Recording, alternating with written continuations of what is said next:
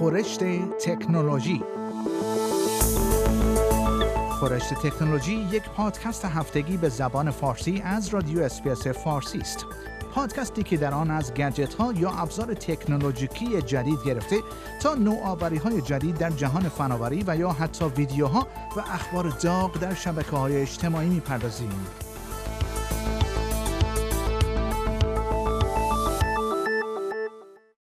با عرضه iOS 14 از سوی شرکت اپل صفحه نمایش گوشی های آیفون ظاهری متفاوت خواهند داشت و یکی از این تغییرات یک نقطه زرد کوچک است که گاهی اوقات روی صفحه نمایش ظاهر خواهد شد. همه می‌دانند که وقتی در مقابل یک میکروفون هستند باید مراقب چیزهایی که می‌گویند باشند ولی به نظر می رسد این روزها افراد خیلی به ندرت به دور از یک میکروفون هستند چرا که ابزارهای مختلف از گوشی های موبایل گرفته تا تلویزیون های هوشمند می توانند دستورات صوتی دریافت کنند و این به این معنی است که می توانند صدای شما را بشنوند. حالا شرکت اپل با بروزرسانی جدید در سیستم عامل خود یعنی iOS سعی دارد تا این اطمینان را به کاربرانش بدهد که بدون اجازه آنها صدای آنها را نمیشنود. به همین منظور در سیستم جدید یک نقطه زرد کوچک وجود خواهد داشت که نمایان شدن آن روی صفحه نمایش به این معنی خواهد بود که گوشی موبایل صدای شما را میشنود و یا دوربین آن فعال است. این نقطه زرد در قسمت بالای سمت راست گوشی یعنی در کنار قسمتی که قدرت سیگنال و عمر باتری را نشان می دهد ظاهر می شود. این ویژگی جدید یکی از قابلیت است که شرکت اپل در iOS 14 ارائه کرده است چرا که این شرکت می‌گوید حریم خصوصی یکی از بخش‌های اصلی حقوق بشر است. در صورتی که کاربران گوشی های آیفون متوجه این نقطه زرد رنگ شوند و احساس ناراحتی کنند قادر خواهند بود تا به قسمت تنظیمات گوشی خود بروند و ببینند میکروفون گوشی توسط چه اپهایی مورد استفاده قرار می‌گیرد و دسترسی این اپها به میکروفون گوشی را متوقف کنند. به روز رسانی جدید iOS همچنین این امکان را به کاربران خواهد داد تا در تنظیمات مربوط به موقعیت گوشی به جای مشخص کردن محل دقیق گوشی فقط محدوده کلی که در آن قرار دارد را انتخاب کنند که این می‌تواند برای اطلاع از وضعیت آب و هوا و یا نمایش اخبار مرتبط با آن منطقه در گوشی های آیفون مفید باشد. کاربران گوشی های آیفون 6s یا جدیدتر می توانند iOS 14 را نصب کنند ولی برخی از قابلیت های آن محدود به گوشی های جدیدتر خواهد بود. و خبر بعد برای اولین بار در استرالیا یک شرکت خصوصی با موفقیت یک موشک را به فضا پرتاب کرده است. این موشک روز شنبه هفته گذشته توسط شرکت سادرن لانچ از منطقه کنیبا در ساوت استرالیا به فضا پرتاب شد. این دومین تلاش برای پرتاب این موشک 3.14 متری که 34 کیلوگرم وزن دارد به فضا بود. این موشک ساعت 11 و 45 دقیقه صبح روز شنبه به فضا پرتاب شد. یک شرکت با نام DEWC که در زمینه تولید جنگ افزارهای الکترونیکی فعالیت می کند در عملیات پرتاب این موشک با شرکت سادرن لانچ همکاری داشته است.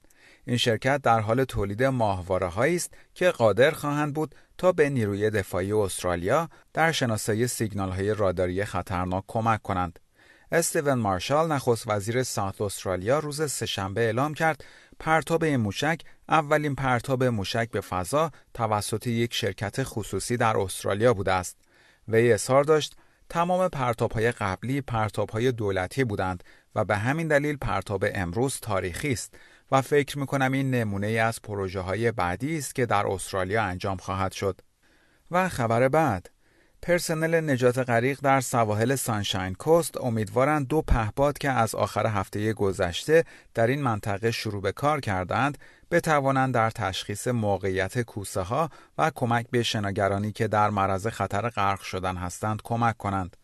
به گزارش ABC استفاده عملی از این پهپادها برای اولین بار با شروع تعطیلات مدرسه یعنی از شنبه هفته گذشته آغاز شد.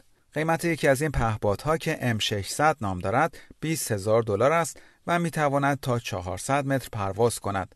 این پهپاد می تواند جلیقه های نجات را به شناگرانی که دچار مشکل شدهاند برساند و دارای یک بلندگوست که به پرسنل نجات غریق این امکان را می دهد که با شناگران صحبت کنند. یک پهپاد کوچک دیگر نیز که قیمت آن 6000 دلار است برای عملیات شناسایی در سواحل از جمله برای شناسایی موجهای شدید، تغییر وضعیت آب و همچنین کوسه ها مورد استفاده قرار خواهد گرفت. ترنت رابینسن سرپرست نیروهای نجات غریق در این منطقه می‌گوید این پهپادها مانند چشمهایی در آسمان هستند که به محافظت از جان افراد کمک می کنند. وی می‌گوید این شگفتآور است که به کمک این پهپادها چقدر سریع می‌توان از وجود کوسه ها در آب با خبر شد. آقای رابینسن می‌گوید پهپادها جایگزینی مغروم به صرفه برای هلیکوپترهایی خواهند بود که قبلا برای رصد وضعیت در سواحل مورد استفاده قرار می گرفتند. وی می‌گوید همین امر باعث خواهد شد تا پروازهای بیشتری بر فراز سواحل استرالیا انجام شود و این سواحل به طور دقیقتر تحت پوشش عملیات شناسایی قرار گیرند. و خبر پایانی برنامه خورشت تکنولوژی این هفته نتایج یک نظرسنجی جدید نشان می دهد اکثر استرالیایی ها از قولهای اینترنتی مانند فیسبوک و گوگل توقع دارند تا اقدامات بیشتری برای مقابله با انتشار محتوای مربوط به خشونت علیه کودکان و اخبار جعلی انجام دهند. این نظرسنجی که توسط کمیسیون امنیت اینترنتی یا ای سیفتی استرالیا انجام شده است، نشان می دهد سه نفر از هر چهار استرالیایی معتقدند شرکت های بزرگ تکنولوژی مانند فیسبوک، گوگل و اینستاگرام باید با انتشار محتوای مستهجن با هدف انتقامگیری یا به اصطلاح ریونج پورن، قلدری و مزاحمت اینترنتی، اطلاعات کذب و گمراه کننده و کلاهبرداری های اینترنتی نیز مقابله کنند. این نظرسنجی که از 3700 استرالیایی به عمل آمده است نشان می دهد بسیاری از استرالیایی ها نگران نحوه حفظ حریم خصوصیشان در فضای آنلاین هستند. جولی اینمن گرانت کمیسیونر امنیت اینترنتی استرالیا می‌گوید این نظرسنجی نشان می‌دهد این شرکت ها باید اقدامات بیشتری برای کاهش خطراتی که کاربران را تهدید می کند انجام دهند. وی می‌گوید به نظرم ما الان شاهد این هستیم که استرالیایی ها می‌گویند ما فکر نمی کنیم شرکت های تکنولوژی اقدامات کافی را انجام می دهند. در پایان برنامه خورشت تکنولوژی این هفته از شما دعوت می کنم برای تماشای برخی از ویدیوهای جالب در زمینه تکنولوژی به صفحه اینترنتی برنامه فارسی رادیو اسپیس با آدرس sbs.com.au مراجعه کنید. شما همچنین می توانید پادکست های خورشت تکنولوژی را دانلود کنید و در هر زمانی که خواستید آنها را بشنوید.